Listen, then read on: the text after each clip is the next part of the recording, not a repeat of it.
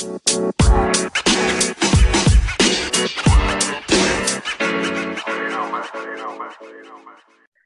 and welcome to another episode of Travel with a Chance of Murder, the travel and true crime podcast where we take you through the tips and tricks of visiting destinations around the globe and follow it up with a true crime tale to try and scare you away a little bit. I'm Cassidy, and I'll be your spooktacular storyteller, the host that walks you through each city or country's terrifying tale of true crime. On the other end of the mic, we have Allie, our travel guru, who takes us off of the beaten path and helps us explore things we've never heard of, but definitely need to experience. Hey, Cassidy, where are we headed this week? That's a great question, Allie. I figured you're you're so excited. I want you to do the honors to break okay. the news. this week, I am pumped about this destination. Guys, I'm always pumped about the destinations, but this one just is really doing it for me. This week, we are headed back in time to the country of Egypt. Woohoo! I don't know. I didn't know much about Egypt before I started looking up information an hour ago, and I have learned I've learned so much and I know I say this every time, but I am so excited to go visit Egypt.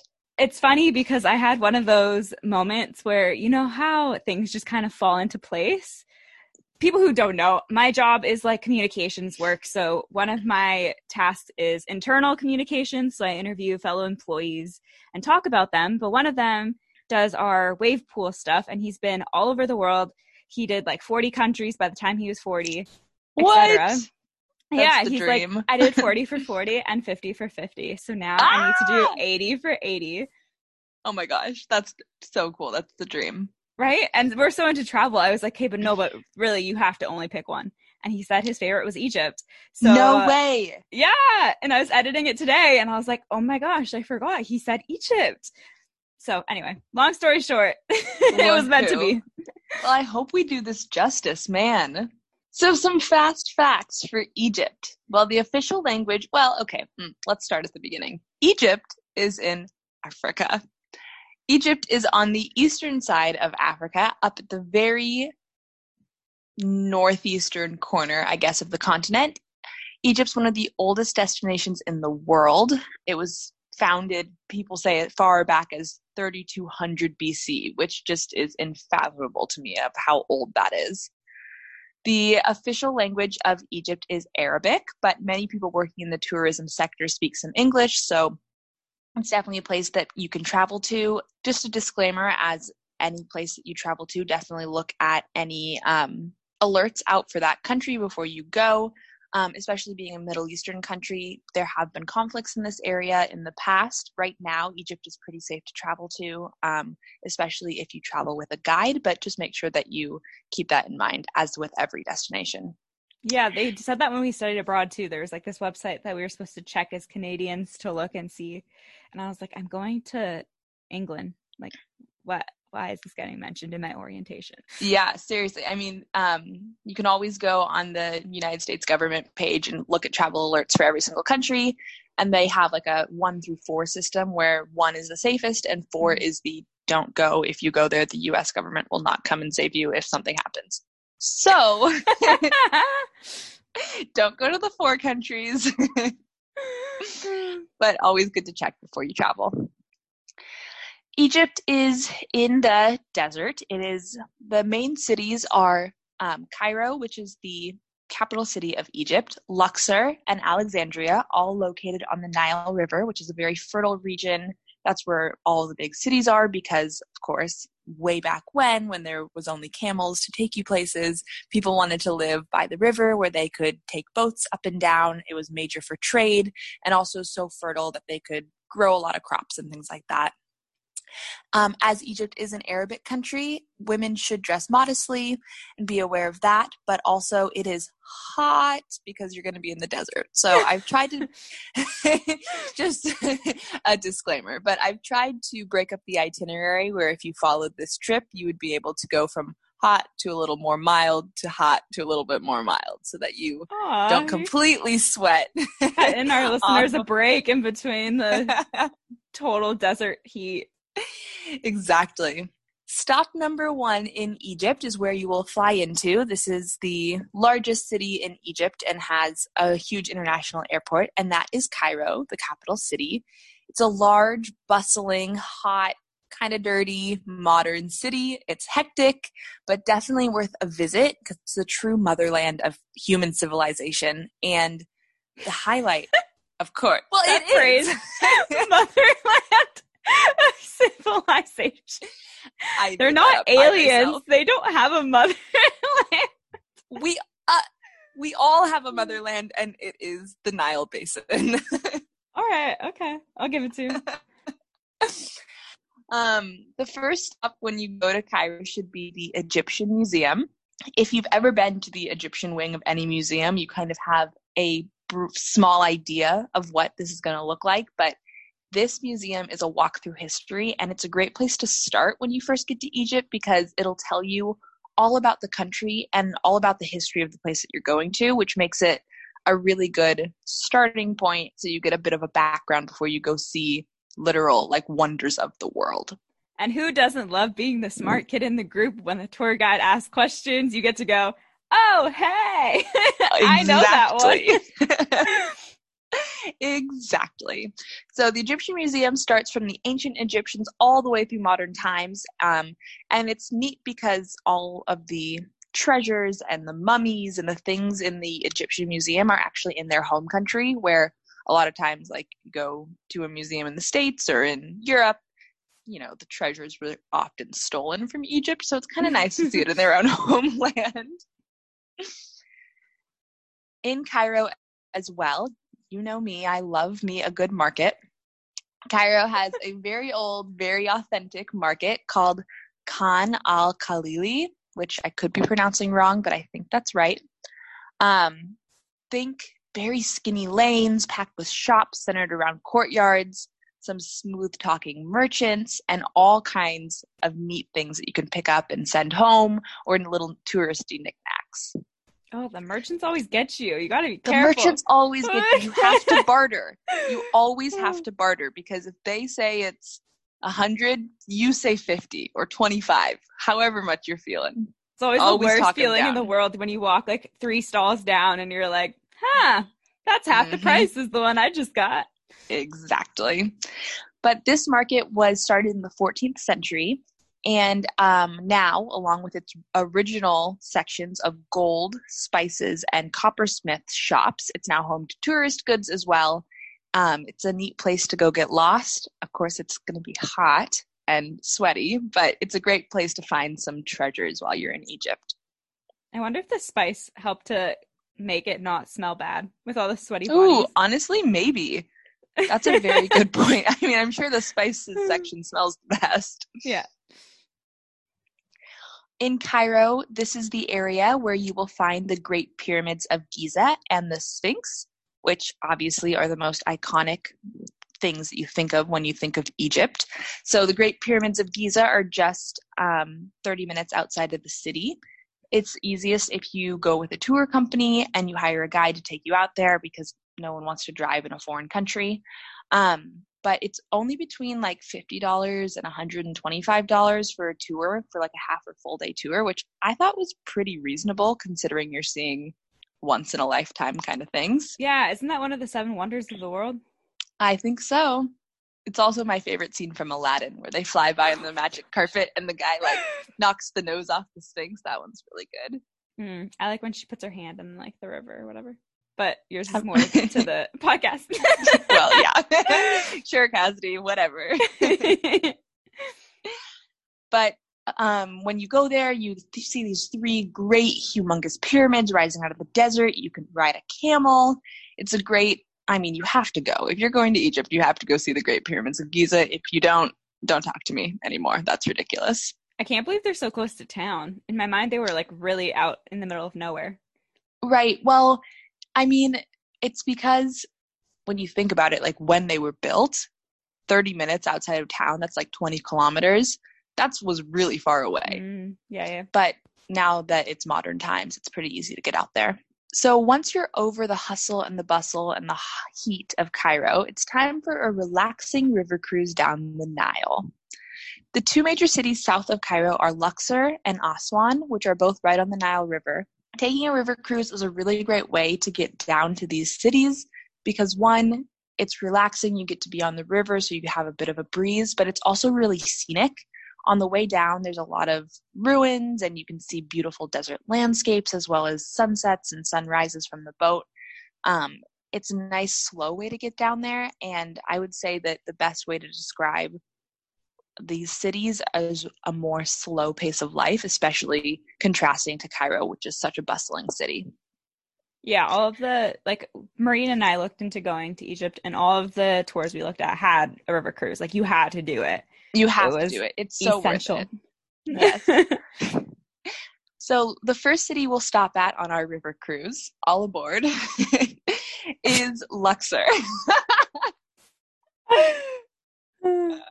You may be familiar with the Luxor Hotel in Las Vegas, which is named after this ancient city and has an Egyptian theme, but this real one, I promise you, is better than the one in Las Vegas.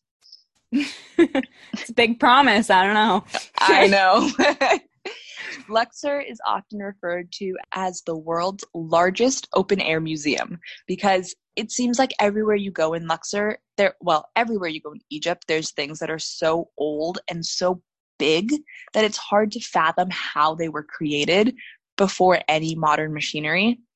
And that is no different in Luxor. So, Luxor's a step back in time. There's ancient ruins around every single corner. Think a very dry, deserty landscape with these big stone pillars and sphinx and obelisks just jutting out of the ground and kind of throwing off that that very flat rolling hills deserty landscape that you think of when you think of Egypt. Mm-hmm. Yeah, because when you think of a desert, there's nothing. Right, and there's definitely stuff here. The first stop in Luxor, I'm going to tell you the two highlights, but the first is the Valley of the Kings. And you may have heard this about this if you've ever really like heard any ancient Egyptian history. But the Valley of the Kings has 63 tombs in total that ancient pharaohs were buried. And these days, you can enter the Valley of the Kings. Your entry ticket gives you access to three rotating tombs, and you can see you can pay extra to see the well-known pharaohs like King Tut and Ramses VI. Once you're in the tombs, they're beautifully and ornately painted with images of Egyptians' gods and hieroglyphics all along the walls. And of course, there's some mummies because that's where they're buried. Uh, yeah, I can't I don't know. Like I, I, know you'd have to do it, but in my head, it's just so spooky. Like there's no way that that ends well in any of the movies, and so, just like booby traps or Mummy Comes Alive or I don't know. well, I mean, I think it would be cra- like the craziest thing about this is obviously you have to pay extra and go see King Tut, but you literally are face to face with his mummy. I know, I know. It's like so weird to think about, but kind of kind of gives you a feeling of being back into the old, you know, in the 1920s when they really started exploring the tombs and there were tomb robbers and mm-hmm. feeling like an old archaeologist almost. Yeah, that's definitely a way to get your hands in the dirt without getting dirty. Exactly. The second stop in Luxor is the Amun Temple enclosure, and this enclosure is part of the Karnak religious complex, and man, be prepared to be blown away by the just the sheer size of everything that you see. So there's this long line of sphinxes, hieroglyphics, and ruins of a temple here. You could spend a day just exploring and getting lost in all of these mazes and the rooms that are in this temple enclosure and just really getting deep into the history of the Egyptian people. Again, like everywhere you go in Egypt, I would really recommend hiring a tour guide just because a lot of this old stuff you can't I mean, you can appreciate looking at it, but it's so much more interesting when you have a story to go along behind it. Mm-hmm. And I think that, especially, like, I feel like a lot of European cities you can kind of do and like walk through and see the big buildings and be like, oh, that's cool, and not really need to know what's going on behind it. But when you're in a country as old and like rich, full of history as Egypt, I think that hiring a tour guide in like the different places you go is super important. One history is cool. Right. Exactly. the stories are interesting. You know, it's what movies get their inspiration from a lot of the time is things that actually happened in real life. Exactly. I totally agree. So once you're done with Luxor, and now you've gone from Cairo and you've gone to Luxor, and you've just seen so much history and so many ruins, and you know it's it's hot still. the next spot, still, I'm just painting a scene. You're still in the desert. Next, what you'll want to do is get back on that riverboat and head down to Aswan. And Aswan is um, down in the south of Egypt, and so it's as far south as we'll go on this tour. But um, it's definitely the complete opposite of Cairo. It's a very quiet, slow, quaint river town. And going down here on the river cruise, the great part about being in Aswan after being and seeing all the history is that you can just kind of chill out for a couple of days. so in Aswan, life moves slowly. There's palm trees and black granite boulders dotting this very sandy, deserty landscape and adding just pops of color and making you feel like you're finally seeing some greenery again black is a pop of color. well, okay, it is. when all you're seeing is sand, I feel like you'd be appreciative. No, it definitely would be a nice change. it's just funny. Uh, here in Aswan, you can relax in a guest house where you could take a swim in the river, or just sit and spend your days on a riverboat restaurant, sipping tea and watching the boats lazily sail by. After you spend a few days in Aswan and uh, you know, escape from the heat a little bit and have relaxed and are ready to go see more sights, take the night train back to Cairo up north, and then you're going to go onwards north to the Mediterranean Sea and the most European city in Egypt, Alexandria. Woohoo! Alexandria is the second largest city in Egypt, and it was founded by Alexander the Great and was home to Cleopatra way back when. Yes, queen.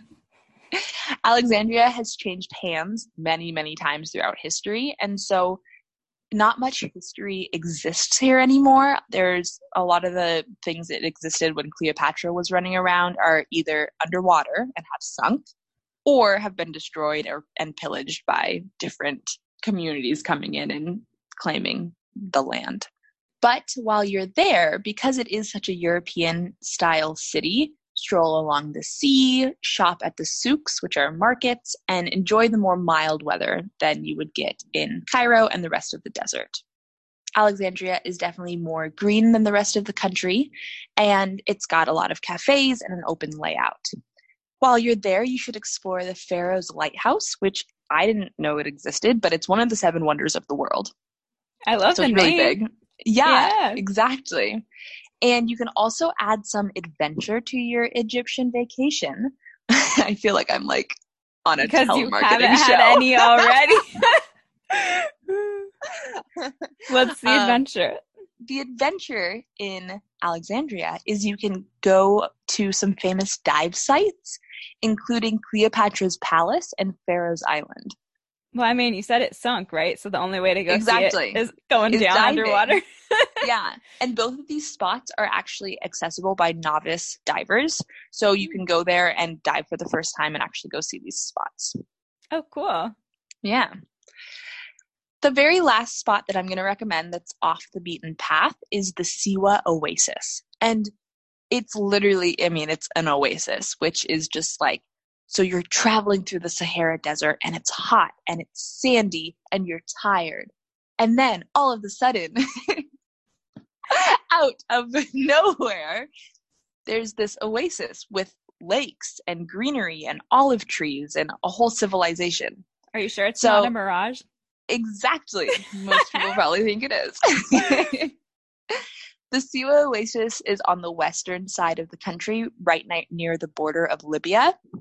Um, so it's definitely out of the way. But the reason why I recommend it is because it has very unique ruins that contrast the rest of Egypt. So here, the ruins are made of this mud brick and built right into the rocky hills. And so there's this old abandoned city, a citadel, and looking at it from afar, it's almost like the windows and doorways, and this is gonna sound creepy, but I mean it in like a very poetic way, like almost look like eyes Okay. into the desert. Um, and so that it's like a very neat backdrop on this oasis. So there's, you know, palm trees and these lakes around and then this abandoned city. Um, but the best part about going all the way out to the Siwa Oasis is one, you can go out there and relax, but it's also a great jumping off spot if you want to go explore more of the Sahara Desert, doing camel rides, ATV adventures, or other explorations into the desert. I wonder, you probably don't know, but because it's kind of like further away, I wonder if those like things that would be crazy priced in the city, like camel rides, would be cheaper out there. Um, I think that it could be, but I think that going all the way out to the Siwa Oasis is quite expensive. Oh, okay. just yeah, in whatever travel guides you're going to do. So this would definitely be like the splurge part of your trip. Um, and I think that the tourists who do get all the way out there, you know, you kind of have to expect to pay higher prices. But those are the tips and tricks I have to visiting Egypt. I feel like I'm going to go do this itinerary ASAP. um, so if anyone wants to come with me, hit me up. now our inbox is going to be flooded. Hey, Yeah, Allie, exactly. I'm coming. Egypt, here we come. Let's go see the mummies, do some Indiana Jones adventures. I'm ready. I think the coolest thing, like the thing that I can't get over is you can literally like go hang out with King Tut's mummy in people's That- tombs, yeah. in their tombs. I think that's wild. All right, Cass, what do we got today? I'm I'm excited. Yeah, you know, me too. I actually am stoked about this one. I have to give myself a little pat on the back because last week I really wanted to do something with voodoo. Managed to pull it off. This week I was like, Egypt, come on, I have to do something with mummies. And hey, your girl pulled it out. Woohoo! so this week I'm covering The Screaming Mummy. The screaming mummy. The Screaming Mummy. Oh my gosh. The Screaming Mummy was a mummy originally found in the Deir el Bahari tomb complex in Egypt way, way back in 1886.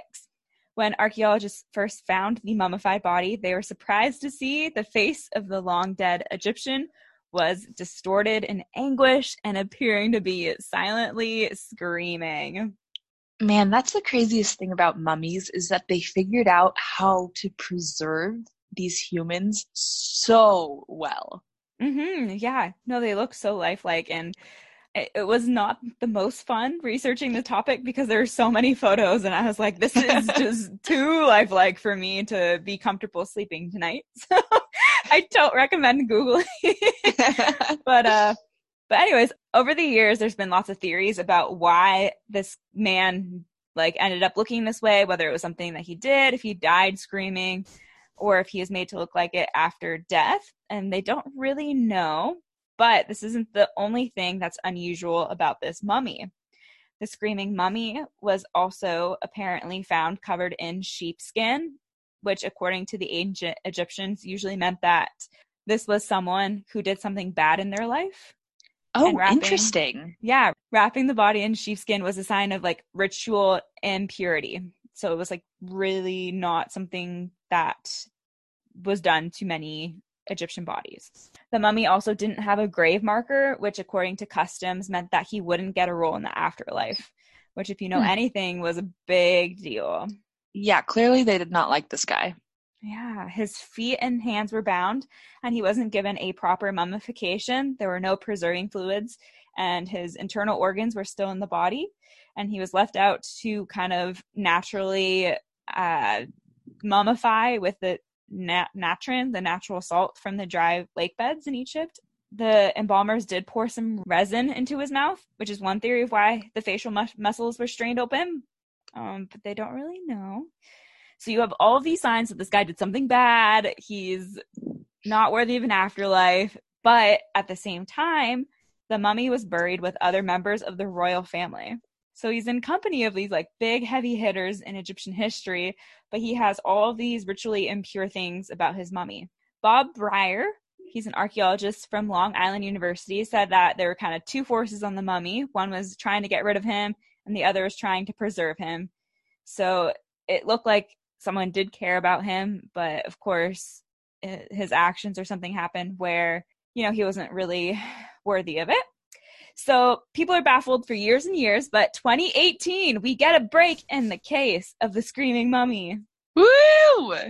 Scientists performed a 3,000 year old paternity test. What? Yeah, they tested some evidence from this mummy against another mummy because they had a theory of who he might have been.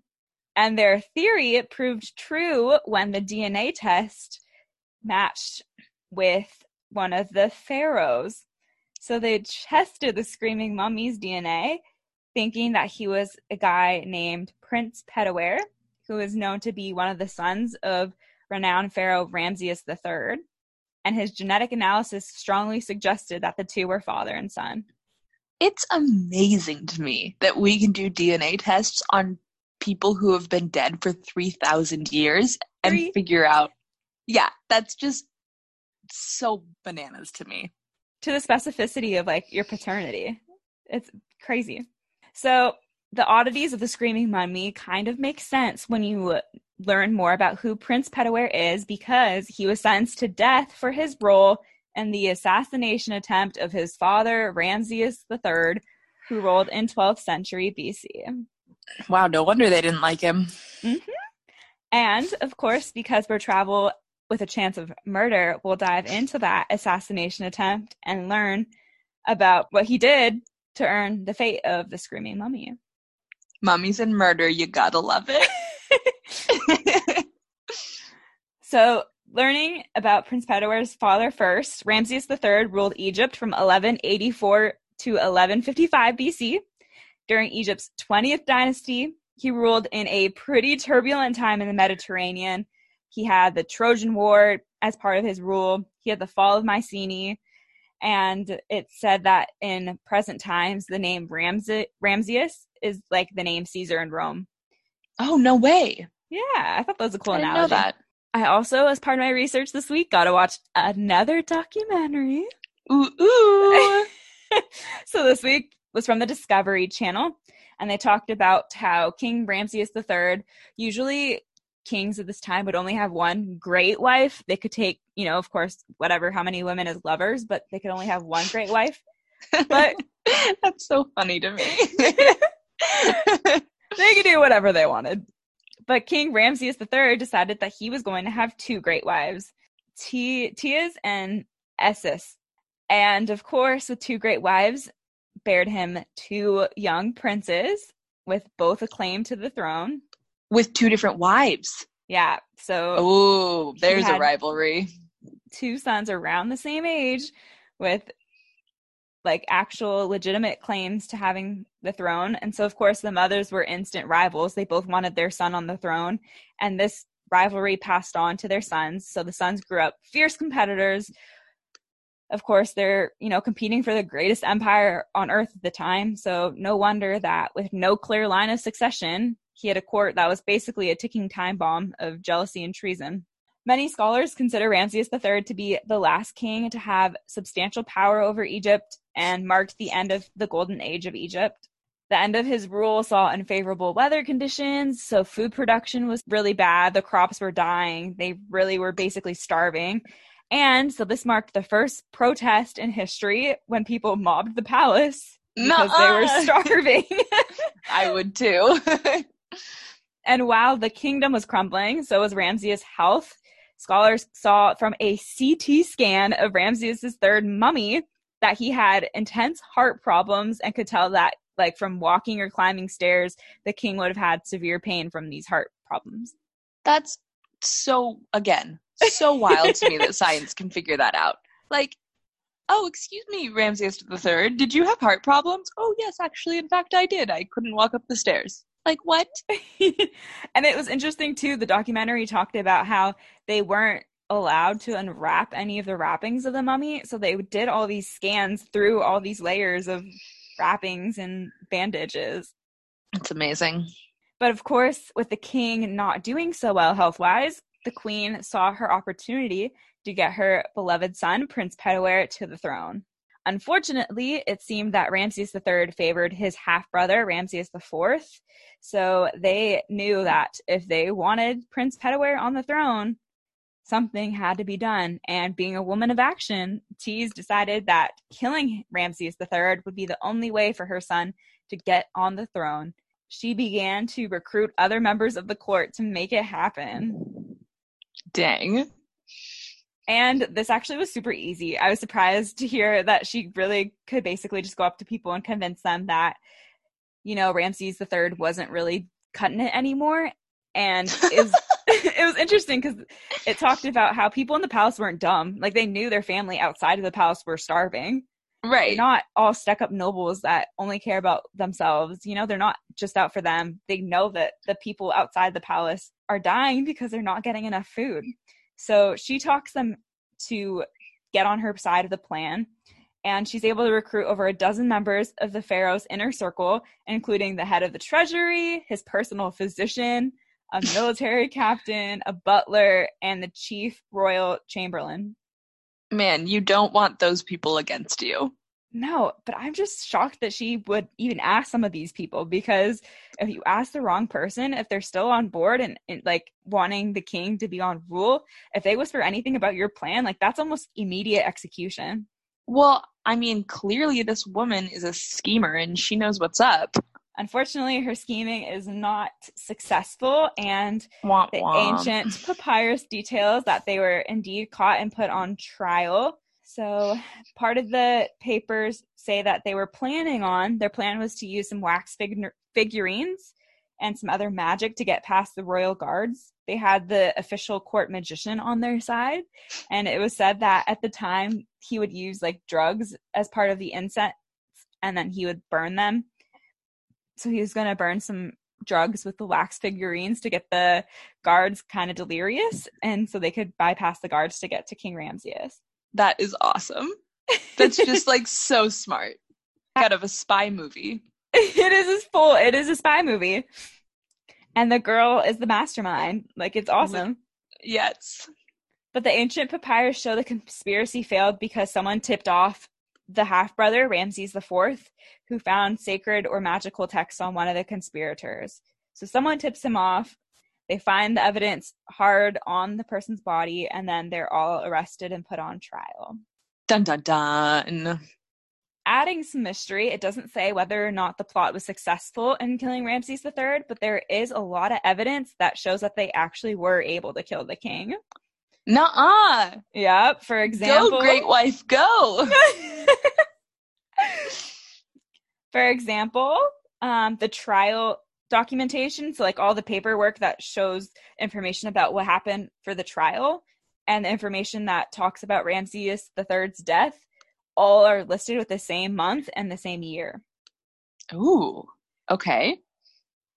And the texts that talk about his death talk about him as the great god, which is a term Hmm. that's usually restricted to deceased pharaohs. So scholars are kind of thinking that he was either murdered prior to the unraveling of the scheme or they're able to kill him and then were caught in like the fleeing from the crime. Wow. Even more is more DNA. Ooh.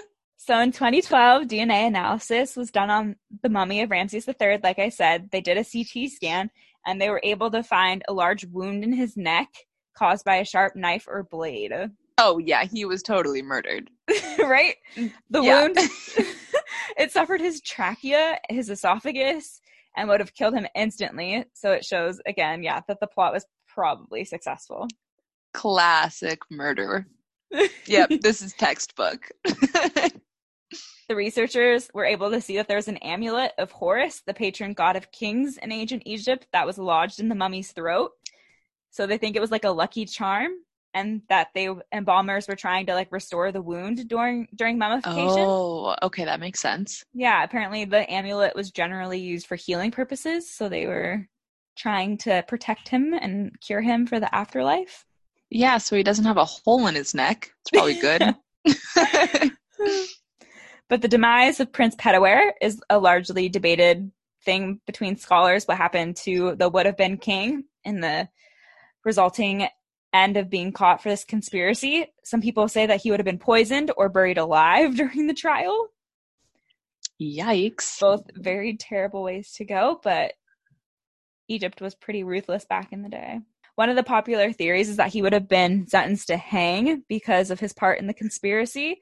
And what's interesting is researchers saw that his lungs were overinflated, which could have been mm. a hmm. sign of death by suffocation or strangulation. Interesting. And the body of the screaming mummy had markings around his neck. Again, classic murder. death. Well, I read a couple sources that said they might have like allowed him to kill himself. Like, thank you so much for letting me hang myself. Okay, but also like who's Very gonna like strangle themselves? That seems like a terrible way to go. Yeah, but that is the centuries old plot of the Screaming Mummy and Pharaoh Ramses III and what happened and how they figured it out that the Screaming Mummy it was all along one of the royal members and that there was this crazy plot to kill the king and this is what resulted from it. Man, that is so cool. That is so cool that they know that this happened. One, for so many years, he was just referred to as Unknown Man E. And then after all these testings came about, they were able to figure it out. I'm so glad that they cared that much. Mm-hmm. That they were like, we got to figure out who Unknown Man E is. Well, I'd be curious too, as well. And they also talked about how, like, Ramses the Third, his tomb was raided, and then they moved him to this other area where the screaming mummy was. And. Hmm. I just I it didn't tell me what happened to Queen Tiye, his one the great wife that planned the scheme. I would have liked to know, but I'm sure it would have been pretty awful. Yeah, I I wonder if they have found her mummy anywhere. The documentary said they've never found her body. Really? Yeah. Huh. I'm almost surprised that she wasn't. I mean, I don't know anything about burial rituals in ancient Egypt, but I'm almost surprised that she wasn't buried near her son. Yeah, that is odd. I mean, especially it? if they were mm-hmm. both there to commit treason against the pharaoh. Like you would think that they would kind of bury them together. I don't know. That's my well, thought. and if the pharaoh ca- cared enough about her to make her a great wife, yeah, you would exactly. think. But if he maybe she'd get something before he got a chance to to make that call. Who knows? Man, that was a great story. Great job, Cass. Thanks. Yeah, I was excited to find a mummy. I was not like I was not finding anything and I was getting really stressed. no, that was a really good one. Your tour was excellent too. I will hire you right away to book us trips to Egypt. Let's go see some mummies. Thanks for tuning in to another episode of Travel with a Chance of Murder. This was our episode on Egypt, and we are so excited to see you next week where we head off to another destination somewhere around the globe. Thanks for tuning in. We'll see you then. On behalf of the flight crew, thank you for flying with us and have a pleasant day.